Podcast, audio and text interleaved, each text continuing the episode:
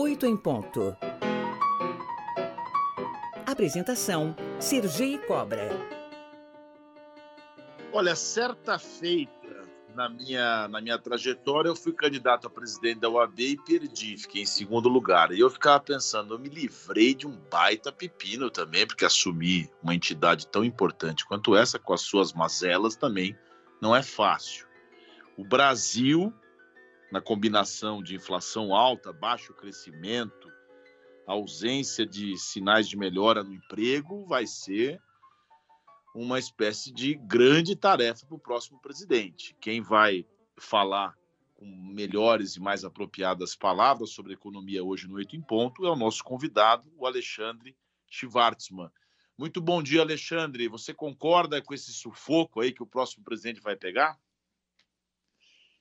Oi, bom dia, Sergei. Não, acho que vai ser a verdadeira herança maldita, né?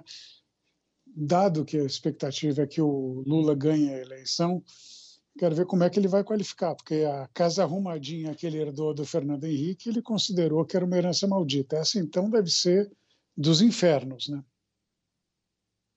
Ah, e eles são muito pródigos nas qualificações, né, Alexandre? O pessoal é muito criativo. Eu tenho certeza que esse não vai ser um ex-problema, um ex-problema, esse não vai ser um problema para o ex-presidente Lula, a qualificação. Mas falando um pouquinho sobre a questão do, do PIB especificamente, que o governo revisou, segundo o Ministério da Economia, a economia nacional deve crescer 2% nesse ano. É, essa, essa projeção é realista? Ou está havendo algum tipo de otimismo? Era melhor do que a gente esperava diante da pandemia? Faz uma análise, por favor. Não, concretamente está um pouco melhor. Uh, o, o, primeiro TRI já surpreendeu para cima e as indicações para o segundo trimestre, que acabou, mas a gente ainda não tem o número, só vai ter ali no, na, no finzinho de julho, começo de agosto, né, apontam de novo para uma parte mais alta do intervalo, mas está dentro do, do que é razoável.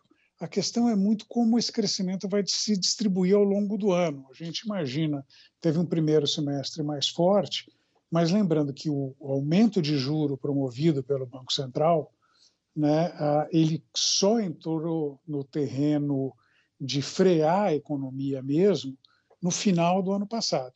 Então, no quarto trimestre do ano passado, é que a gente pode falar que o Banco Central já estava com o pé no freio. E normalmente demora de dois a três trimestres para esse pé no freio se manifestar nos números da economia. Então, a, a, essa subida de juro que a gente observou até agora, ela deve produzir efeitos mais vigorosos ao, na segunda metade desse ano. Então, a, a gente já começa perdendo fôlego aqui. E o, uh, com a, a, o, a PEC Kamikaze, né, muito provavelmente o Banco Central vai ter que subir ainda mais o juro. É um negócio meio maluco, porque o, o, o governo está pisando no acelerador né, e o Banco Central está pisando no freio. Então ele vai ter que pisar mais forte no freio, porque o, banco, o governo está tentando ganhar uma eleição aumentando o gasto público na segunda metade de 2022. Então, nessa, nessa maluquice aí, nessa doideira, hoje o Estado de São Paulo informa que recuo na gasolina alivia, alivia a inflação, mas pressão segue nos alimentos. O dólar preocupa, segundo aqui a matéria do Estado também. Uma alta mais expressiva do dólar é, moderaria o alívio com a queda nas cotações internacionais das matérias-primas. Você mencionou a PEC Kamikaze. De que forma que esse cobertor curto pode ser é, administrado pelo governo? O que, que realmente poderia ser feito para segurar a inflação e, ao mesmo tempo, aliviar o, o, a, a, a população mais carente? Veja, tem alternativas para isso, né? Dizer, se for olhar né, desde o final de 2020 está em discussão no Congresso, por exemplo, né, a chamada Lei de Responsabilidade Social, que parte de um projeto que foi feito pelo Centro de Debate de Políticas Públicas. Uh, só para alertar, é, é um centro de debate do qual eu faço parte, então, obviamente, tem aí um, um certo conflito de interesse, mas foi um trabalho que o CDPP encomendou para uma série de especialistas na questão social, de pobreza, distribuição de renda, etc. E eles mostraram que dentro do, vamos dizer, dentro do orçamento, como existia naquela época, sem necessidade de violar teto nem nada, era possível redirecionar os gastos públicos né, para ter um efeito mais forte no sentido de atacar a pobreza. Então, daria para fazer. A questão é que dá um baita de um trabalho. Então, teria que ter começado a fazer aquilo já em 2021, está com tudo pronto para 2022. Então, existia uma alternativa. Né? Ah, para ser assim o mais cru possível, dizer, nós estamos fazendo isso, estamos aumentando o, o, o gasto público, Uh, para supostamente combater a pobreza, mas ao mesmo tempo a gente mantém, por exemplo, o orçamento secreto. Né? Então, por que, que a gente está mantendo o orçamento secreto ao invés de redirecionar esses recursos que, na verdade, servem para fins pouco confessáveis né, para atacar a pobreza? A saída sempre mais fácil é falar: não, vamos, vamos aumentar o gasto como um todo, vamos jogar o, o, o teto de gastos definitivamente uh, no lixo. A gente já tinha feito isso em parte no final do ano passado, fizemos de novo. Então, uh, ao invés de tentar fazer a coisa de uma maneira que mantivesse o gasto total constante, mas e aumentando, uh, uh, redistribuindo do, dos usos pouco eficientes para os usos mais eficientes, a gente preferiu uh, basicamente aumentar. E não, e não, vai ter volta. A ideia de que vai durar até o final do ano é uma baita balela. Seja quem for eleito, vai ter que conviver provavelmente com o Auxílio Brasil, não mais em 400, mas em 600 reais, porque ninguém vai voltar atrás nessa história. Fora o dólar está se fortalecendo, se fortalece contra o euro, contra a libra esterlina, contra o ien, contra todo mundo, obviamente contra o real também, mas também por força das nossas vulnerabilidades. Né? Quer dizer, o, o pouco que a gente tinha de estrutura para segurar o gasto público foi pelo ralo. Né? Só a velhinha de Taubaté, Rede Viva, é que essa altura do campeonato acreditaria em qualquer promessa de controle de gasto no Brasil. Né? Os caras falam, não, vamos colocar alguma coisa no lugar do teto. Sim, vai colocar e vai mudar exatamente como foi feito quando as conveniências políticas assim o exigirem. Então, isso daí pressiona o dólar, o dólar pressiona a inflação, a inflação pressiona uh, o juro, e a gente está vendo, né, o, o, o juro real, o juro além da inflação, passou de 6%. Aí você vai, você entrega por um lado, que é visível, e tira pelo outro, que é o juro, que é mais difícil de ver, então, e demora mais tempo para agir. Mas, a, a, como disse o sábio, as consequências vêm depois. Né?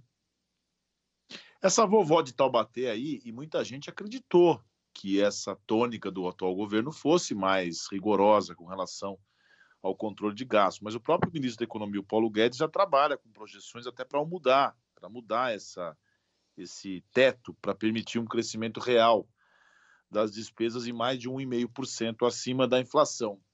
Para muito além, eh, Alexandre, dessas questões todas eleitorais, não falta consciência dos políticos, e não estou falando desse governo, de modo geral. Você tem que entregar a casa boa para o outro que vai assumir. Bolsonaro já disse que não dá para entregar o tanque cheio para uma eventual mudança ou um novo governo. Essa falta de consciência também atrapalha muito a economia, né? Totalmente, mas veja, Sérgio, foi por isso que lá em 97 se aprovou uma lei eleitoral que dizia, entre outras coisas, que você não podia né, aumentar o gasto no ano da eleição. Né? Não podia fazer o que a gente está fazendo. A gente fez uma lei de responsabilidade fiscal que não permitia, por exemplo, a criação de despesas que fossem uh, que fossem recair no governo do sucessor. Né? A gente criou uma série de travas institucionais para evitar esse tipo de comportamento, porque, obviamente, a tentação está lá. Você é um, é um político, você quer se eleger. Você quer se eleger, como disse uma presidente da República, a gente faz até o diabo para ganhar a eleição. Né? E a gente põe regras, supostamente, para não permitir que se faça o diabo. E a gente muda as regras. Né? Então, assim, é, é, é, um negócio curioso. Né? Eu tenho chamado muita atenção. Eu, eu, eu sou um amante de, de, mitologia, fascinado por essas coisas. Tem uma passagem famosa na Odisseia, né, em que Ulisses tem que passar pela sereia. Se ele ouvir o canto da sereia, ele vai pular no mar e morrer. O que, que ele pede? Ele pede que ele seja amarrado no mastro, né, para não para poder ouvir o canto das sereias e não ser seduzido por isso, né? E ele consegue passar. Aqui a gente amarra no mastro, mas dá, dá a chave do cadeado para o cara que está no mastro. Aí ele vai abrir o cadeado, vai fazer o quê? Né? A tentação é muito grande. Por isso que é importante respeitar a regra. A gente não cria regra por maldade, a gente cria regra exatamente para evitar o comportamento irresponsável que lá na frente estoura. E sempre estoura. Né? Assim, é, é, é, se, tem uma, se tem uma regularidade, você faz um negócio errado, ele lá na frente volta para assustar. Aconteceu várias vezes, aconteceu aqui na Prefeitura de São Paulo, para lembrar, quando o, o Maluf fez toda a força para eleger o Pita, que era o secretário de Finanças, ele gastou o diabo. Pelo menos estourou na mão do Pita, que tinha feito toda a burrada. Mesma coisa com a Dilma. A Dilma fez todas as pedaladas para driblar a lei de responsabilidade fiscal e ganhar a eleição. Ela ganhou, mas daí estourou na, estourou na cara dela. Então, assim, eh, a ideia justamente de obedecer às regras é evitar que lá na frente alguém, esse negócio estoure. Mas eh, o, a miopia, o interesse de, de ganhar a eleição, fala mais alto. Adorei a sua metáfora, vou refletir sobre ela, essa história do cadeado aí no mar com a sereia, mas, mas depois. Conversamos ao vivo com Alexandre Schwartzman, economista, ex-diretor de Relações Internacionais do Banco Central do Brasil. Muito obrigado, viu, Alexandre, por sua participação aqui no Oito em Ponto. Um excelente bom dia para você. Um bom dia para você também, Sergei. Parabéns pelo programa. Uma, um bom dia, uma boa semana. Grande abraço.